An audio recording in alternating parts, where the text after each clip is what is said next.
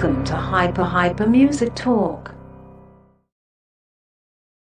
Paolo Liberti, Riccardo Sada, taratata. Allora, siamo qua già lanciatissimi, Paolo, se non erro, pronti a eh, dare il benvenuto agli ospiti eh, della puntata nuova di Hyper Hyper Music Talk. Eh, sarà interessante la cosa oggi perché andremo ad approfondire su nuove leve che in realtà sono antiche perché eh, insomma Silvio Carrano, Marcello, insomma sono eh, già delle vecchie volpi eh, del mondo della discografia, però stanno ritagliandosi sempre più nuovi spazi all'interno del settore e io gli darei subitissimo il benvenuto a Silvio e a Marcello. Ciao ragazzi. Ciao a tutti. Ciao, ciao. a tutti, ciao.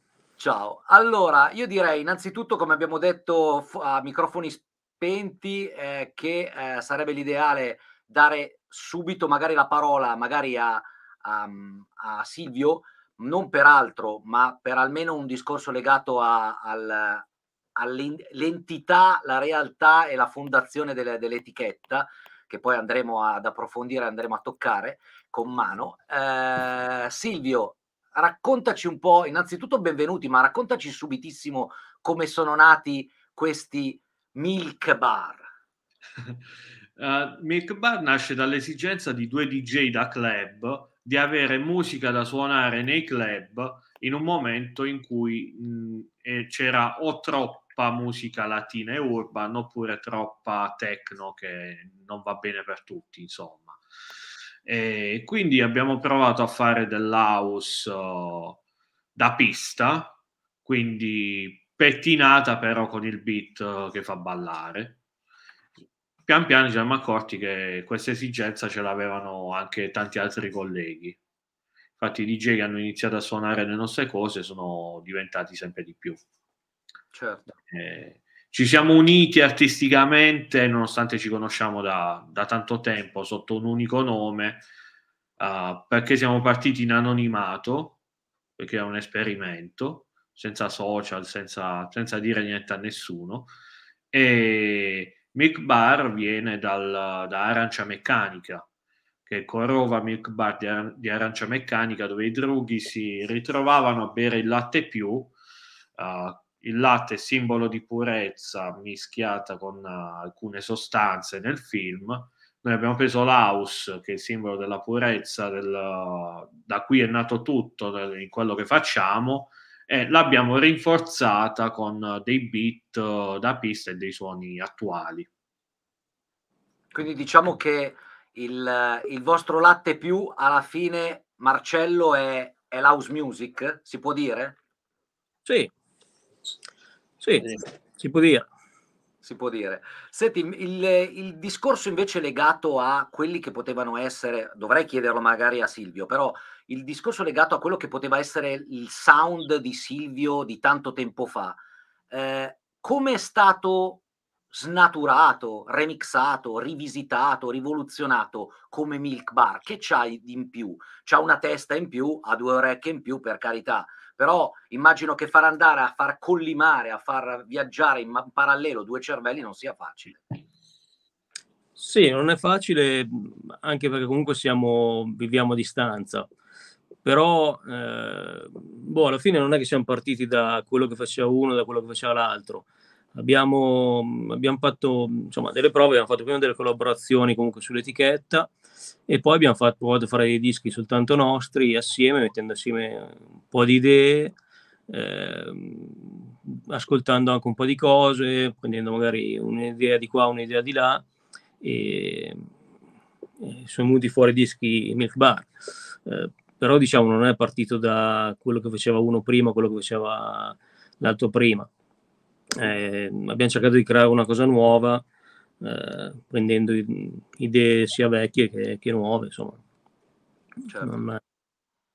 Senti, eh, Silvio, invece come funziona la cosa? Perché eh, c'è stato un, un, evidente esploit negli ultimi tempi. Adesso, al di là magari delle collaborazioni con altre etichette o la vostra, questo è indipendente, insomma, un'etichetta in realtà è come una specie di eh, contenitore, di scatola, no? che contiene eh, contenuti ovviamente musicali in questo caso, ma come avete trovato una strada eh, non sicura, ma una strada definitiva per eh, cercare di, di, di poi di, ovviamente di portare a casa dei risultati, perché ultimamente molti produttori sono un po' spaesati, si guardano in giro, cambiano genere musicale, eh, invece voi andate dritti per la vostra strada senza spocchia, senza presunzione, ma con un certo tipo di eh, idea.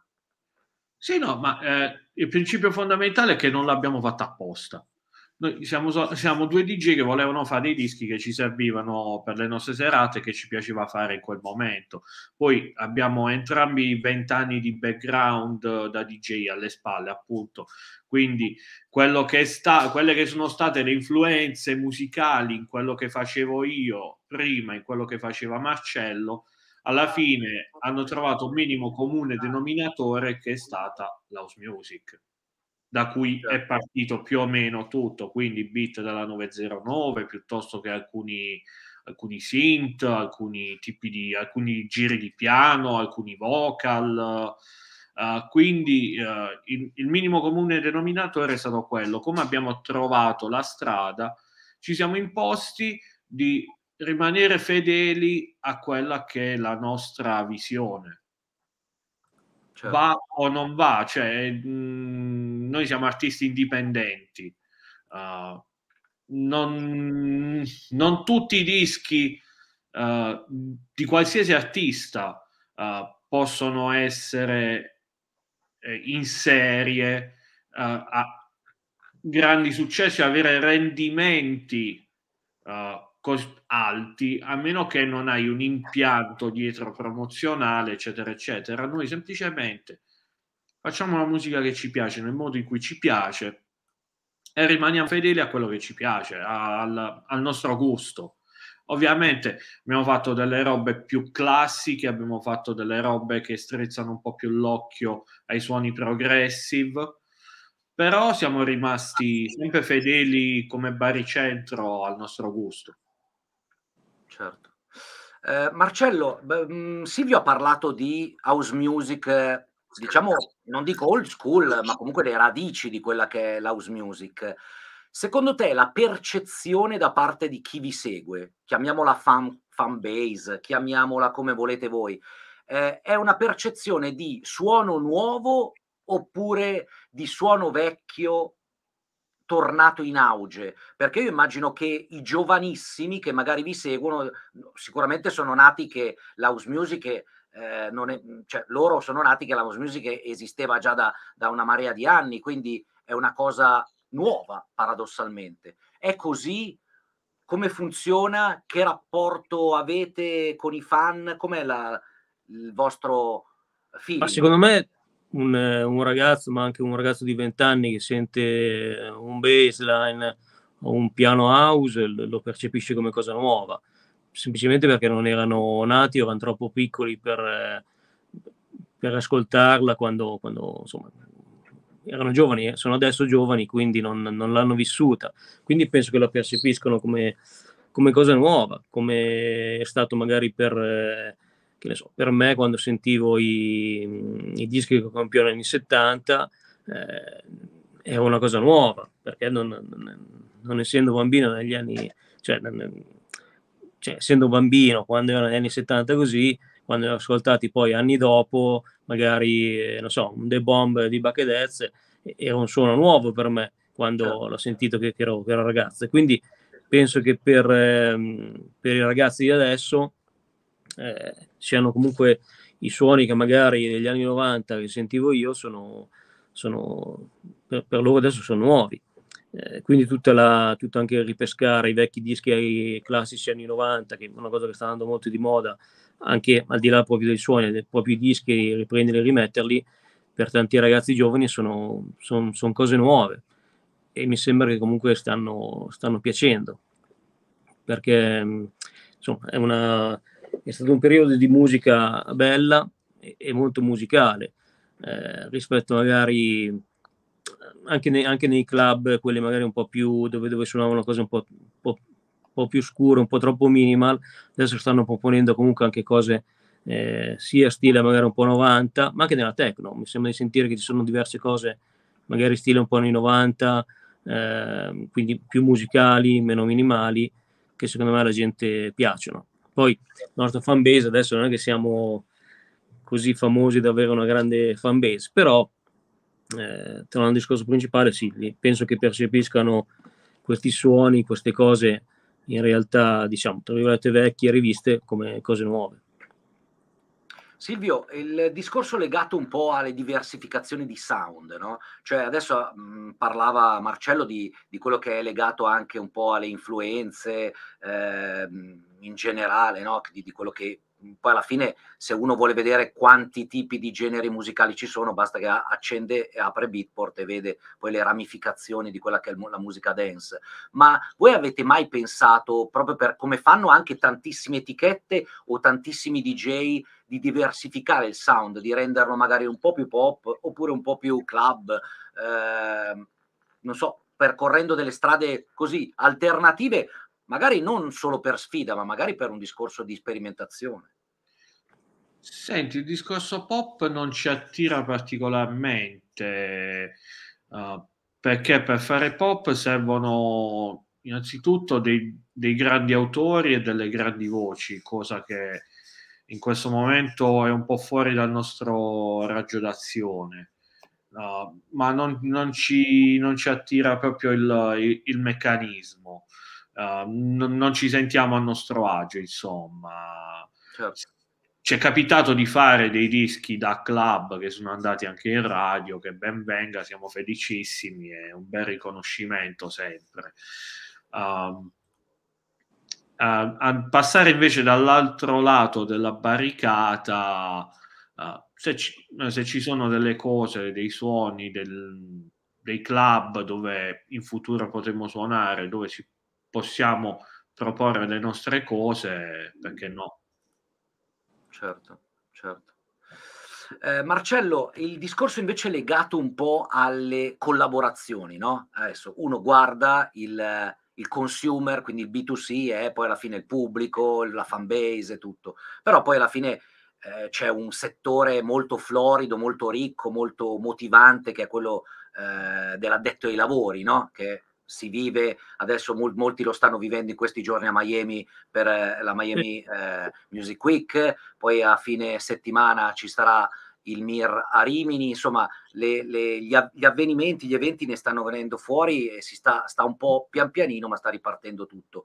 Eh, in queste occasioni o in quali occasioni voi iniziate a fare un certo tipo di collaborazione, di sviluppo con eh, terzi, cioè nel senso con altre persone che possono dare eh, contributo proprio anche a livello creativo con le vostre release? Ma le collaborazioni nascono, possono nascere tutto l'anno, cioè non solamente all'ADE o al Winter Music Conference, così.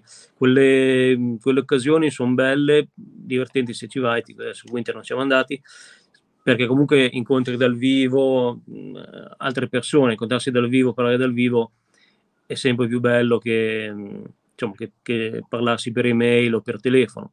Eh, le collaborazioni con altri nascono eh, in diversi modi, a volte ci mandano eh, so, un'idea da sentire, da sviluppare, da, ehm, da creare, da, insomma, da evolvere assieme eh, di solito funziona così. Poi ci sono anche altri tipi di collaborazioni, magari che ne so, di, uh, di supporto dei dischi, di uh, non so se un, uh, un altro collega mi manda un disco da sentire, mi piace, glielo suono, è un supporto anche quello. Certo. Eh, quindi può, insomma, arrivano diverse richieste di collaborazioni, non sempre sono sono fattibili o a volte non, non, semplicemente magari non ci piace il disco che, o l'idea che, che ci propongono su cui collaborare. Eh, diciamo che il 90% delle volte le collaborazioni nascono eh, dopo una chiamata, dopo un'email o l'ascolto di un demo, insomma. Eh, Silvio, un tasto non dolente, ma un tasto diciamo da prendere sempre in considerazione per quanto riguarda la vendita, la distribuzione e tutto, no? Spotify. Allora, a parte la, giunta la notizia appunto che ha brevettato una tecnologia che prevede le hit, qua adesso vedremo perché gli algoritmi sono all'ordine del giorno e quindi eh, insomma sarà interessante vedere cosa ha inventato Daniel Heck. Ma eh, qual è la vostra eh, presenza? Come è la vostra presenza su Spotify? È una piattaforma che andate a prediligere oppure no? Siete ancora old school sulle piattaforme di vendita e non di streaming? Come, come si muovono i milk bar? Come si muove la Total Freedom proprio a livello strategico attraverso le piattaforme? Sicuramente Riccardo, quella che facciamo noi è musica per i DJ e i DJ per usare la nostra musica devono scaricarla ed averla in chiavetta perché la tecnologia per mettere i dischi in streaming non è ancora così diffusa. Sarà il prossimo step, ma ha ancora bisogno di un po' di tempo. Quindi sicuramente facendo musica per i DJ e per le discoteche il modo uh, per farla arrivare nelle chiavette e nelle, nei lettori, nei CDJ è l'MP3 o il Wave. Quindi quello secondo me rimane sempre il nostro focus finché il DJ non, inizie, non inizierà a, a, usare lo streaming al 100%. Veramente Spotify è la piattaforma di streaming più importante, siamo presenti, uh, ci sono dei dischi che sono andati molto bene, altri un po' meno, cioè come ti dicevo prima, non, non, non siamo una major, non, certo. non, abbiamo accordi con nessuno. Eh, quindi uh, se facciamo dei dischi che piacciono, entrano nelle playlist per un motivo X, perché cioè, ci può essere un disco che piace più dell'altro, cioè non, purtroppo non, non abbiamo la capacità di fare milioni di ascolti ogni disco uh, anche con dischi che magari non piacciono, cioè ci, ci rimettiamo al giudizio del pubblico. Ma poi di base Spotify è molto più pop come, come gusto, come, come, seguito, secondo me. Quindi eh, penso sia più difficile che un ascoltatore tipo di Spotify vada a sentire musica eh, house, eh, o altro. Però Poi ci sono dischi... essere, Marcello, una, una specie di anticamera, no? nel senso che io ascolto delle cose, le scopro in una maniera immediata, forse su qualche playlist, e poi alla fine è un po' come ascoltare le robe, una cassettina, e poi andare in negozio di dischi a comprarsi i dischi. Potrebbe essere una vetrina ampia sì, difficile. o una vetrina che in realtà fa un po' smarrire e crea solo disordine, perché sono 60.000 tracce al giorno caricate. Eh, il problema è quello, il problema è che esce tanta tanta roba e, ed è difficile farsi notare in mezzo magari a, a dei grandi nomi pop eh, o trap o, o R&B che sia. Eh, sicuramente hanno più visibilità loro, anche perché hanno più, più soldi da spendere come, come pubblicità.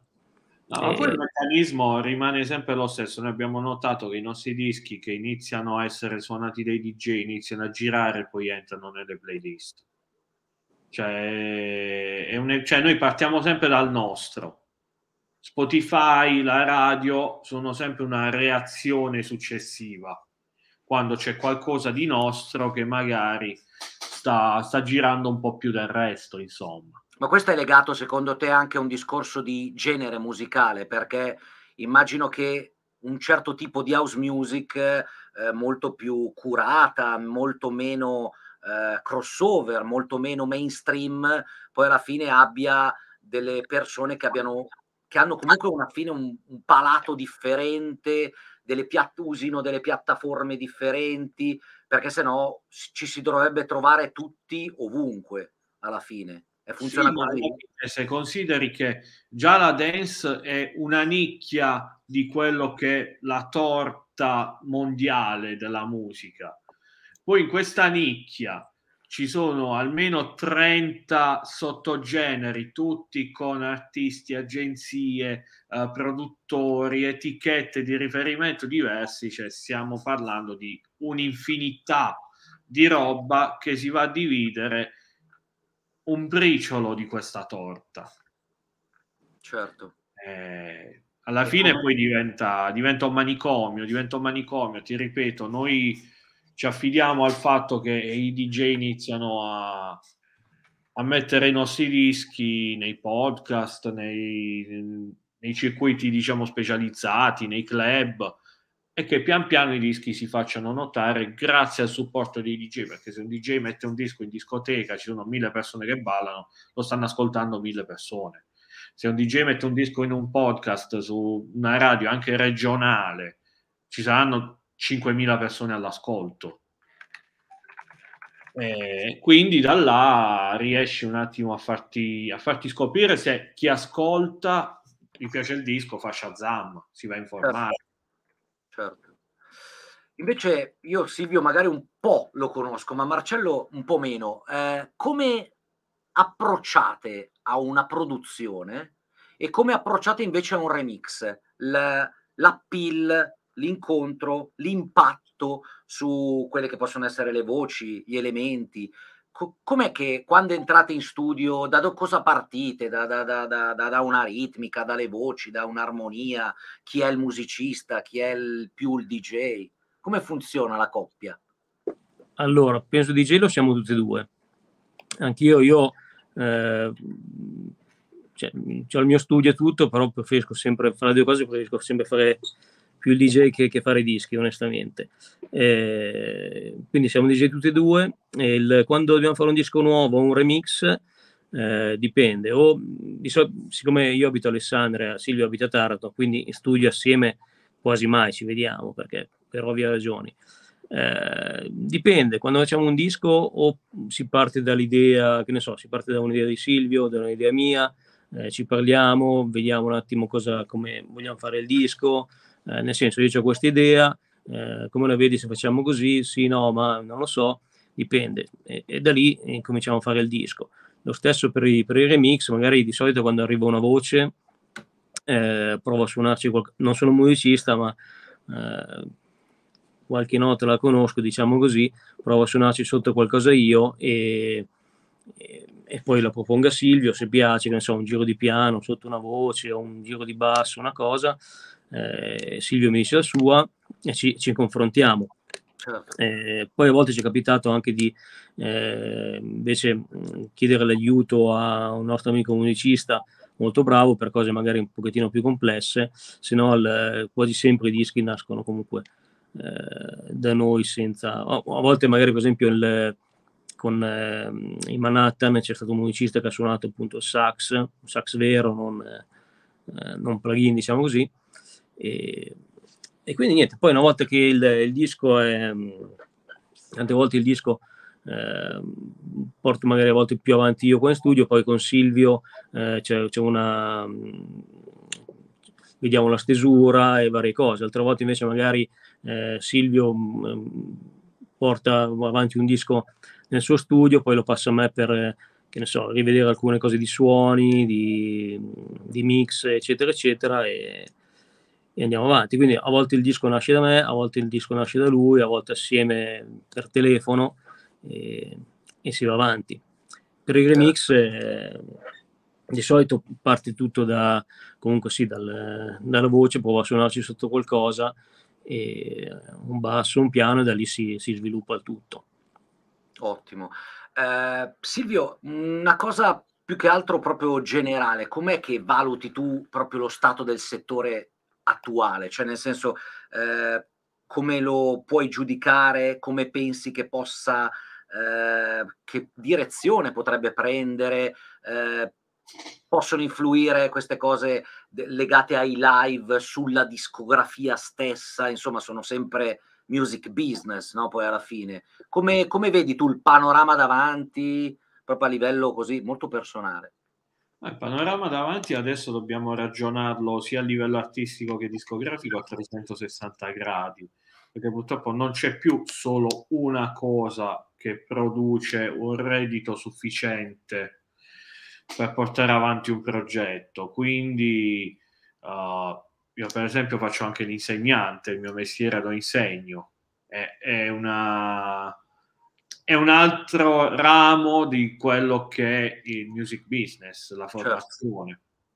Certo. Uh, sicuramente lo stato del settore, come dicono tutti, non, non, è il massimo perché veniamo da...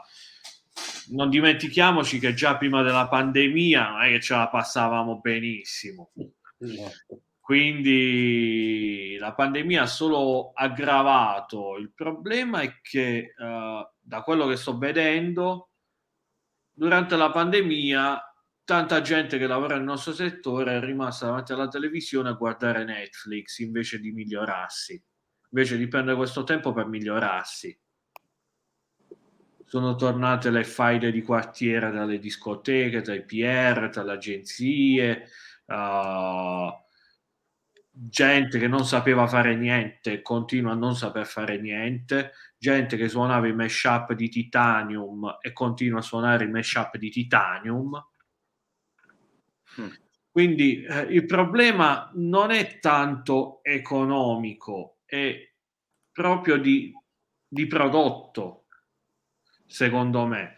Perché se tutti quanti ci eh, impegniamo un po' di più per dare un prodotto migliore alle persone, cresce la credibilità e cresce anche sicuramente il numero di utenti che vogliono venire in discoteca, uh, cresce il cachet che può prendere un DJ, uh, eh, DJ a sua volta deve comprare della musica, deve proporre della musica, non può suonare con i rip da YouTube.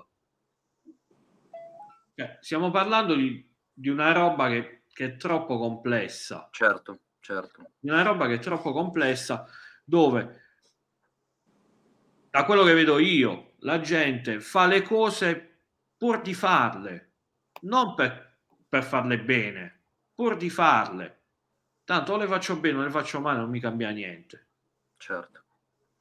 Purtroppo eh, il, il, settore a volte è come, così, diciamo, popolato da, da, da, probabilmente da o wannabe o comunque di persone che ci provano, ma come diceva Yoda in Guerre Stellari, poi alla fine le cose bisogna farle e non provarle.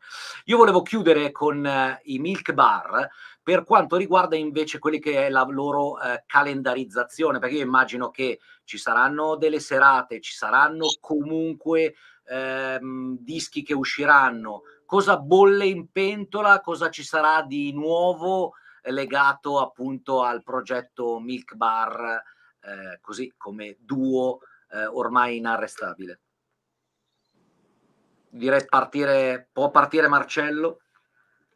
Ma allora, di serate purtroppo ce ne sono saltate un po' per, per il Covid. Eh, dovevamo fare diverse serate, ma purtroppo sono saltate tutte. Eh, tra poco, a breve, ci dovrebbe essere la nostra prima serata assieme, perché in verità assieme non abbiamo mai suonato. E se non salta per l'ennesima volta, il, il 2 aprile dovremmo essere al Super G a Cormaiora a suonare assieme. E poi stiamo valutando su valutando, stiamo cercando di mettere giù un calendario per l'estate in, in, in, diversi, in diversi, locali. Eh, purtroppo anche il, il, Covid e la chiusura forzata dei locali ha un po' reso difficile anche eh, diciamo, trovare serate, ma poi è anche difficile un po' trovare locali che facciano i DJ, nel, nel senso che sono pochi locali che, che, ti chiamano comunque per, per i dischi che fai, per la musica che fai, eh, a parte magari i soliti 3-4 nomi, eh, eh, non è facile trovare dove, dove suonare. Quindi eh, se tutto va bene, il 2 aprile facciamo il nostro primo set assieme e poi per l'estate stiamo adesso un po' per così non diciamo ancora niente, ma stiamo valutando un po' di cosa, stiamo mettendo giù un piccolo calendario. Mentre con i dischi, eh, adesso io le date non me le ricordo, eh, se le ricorda meglio Silvio, sì. Passo la parola a Silvio. Che... Allora, il nostro prossimo disco dovrebbe essere, proseguiamo una collaborazione, una delle poche etichette, oltre Total Freedom, con cui collaboriamo, è la WePlay tedesca. Uh, quindi usciremo, penso, il 13 maggio su WePlay in collaborazione con un loro artista, Jack Rush, che ci ha proposto una base Uh, mancava un'idea, poi lì io mi sono autocampionato prendendo delle trombe di un mio vecchio disco su moda uh, di, del 2010 che si chiamava Nafura. E a Marcello piaceva, piaceva anche ai tedeschi e abbiamo deciso di usarlo. Mi sono fatto avere clearance per me, mi sono auto anche ho chiesto anche l'autoclearance. E, e, poi abbiamo terminato insieme la produzione con, uh, con Marcello e quindi ci sarà questo disco che non si chiamerà più Nafura ma Garden of Happiness. Il 13 maggio. Poi abbiamo dei remix che non sappiamo che abbiamo fatto non, non sappiamo quando usciranno. Abbiamo 4-5 id già pronte capiamo capiamo un attimo per il momento ci siamo presi una piccola pausa di riflessione di un mese, un mese e mezzo, e... perché stiamo lavorando su cose nuove. Certo, certo. No, poi abbiamo fatti tanti e ogni tanto magari è meglio un attimo rallentare per non far uscire fin troppi dischi che poi non... Eh, si rischia ancora di... Cioè, si rischia che la gente non, non li vede, diciamo così. Certo, assolutamente. Ragazzi, è stato veramente una chiacchiera interessante. Eh, grazie di essere stati con noi. E poi, vabbè, invitiamo ovviamente tutti a seguirvi attraverso i vostri canali social perché eh, sicuramente ci saranno tantissimi aggiornamenti e tantissime mh, informazioni che eh, verranno prese in considerazione dai vostri fan e non solo, anche da, da, quelli che saranno i futuri fan. Grazie ancora di essere stati con noi. Grazie, grazie a voi. Ciao, grazie. Grazie ai Milk Bar, fantastico, veramente due ragazzi che insomma sono partiti Paolo, sono, ormai hanno il loro percorso e quindi veramente interessante come cosa. Bene, io direi che eh, ricordiamo il nostro sito internet, hypehype.biz, eh, ricordiamo ovviamente che eh, potete seguirci soprattutto con le news sul canale di Telegram Hype Hype News e che tutte le puntate, quelle ovviamente l'audio, non stiamo parlando di video, siamo sempre su Spotify e su iTunes, ma poi ci saranno anche delle belle sorprese più avanti. Nome dell'ospite di settimana prossima, stiamo ormai finalizzando, ma possiamo anche dirlo, eh. in realtà è il grande maestro Bruno Santori. Bruno Santori è, ormai fa colonne sonore, ehm, porta avanti il progetto del, dell'orchestra della, del Festival della Musica Italiana a Sanremo con Rai ormai da tanti anni, insomma è mh, incanalato in tantissime attività ehm, andremo a scoprire quelle che sono un po' le contaminazioni che sono quelle della musica classica, della musica comunque sinfonica, nel mondo anche volendo della dance o della musica più moderna e viceversa, quali sono le contaminazioni delle cose più magari un po' così eh, legate al, alle sperimentazioni, alla musica elettronica, alla produzione. Eh, fatta con ovviamente i computer e non con gli strumenti tradizionali, invece che intervengono poi su quello che è la musica così, eh, diciamo di, di, un certo tipo di livello, non dico quale, ma di, di, un certo tipo di livello. Quindi Bruno Santori con noi, Hype Hype, Music Talk, eh, settimana prossima. Eh, sempre di martedì, sempre alle 17.30. Io direi che Paolo che è tutto. Yes. Eh, ringraziamo tutti quelli che ci hanno seguito. E, mh, mm, niente, eh, buon, buon, proseguo di, di, di, settimana e seguiteci sempre sui nostri canali social. Ciao, Ciao. a tutti. Ciao.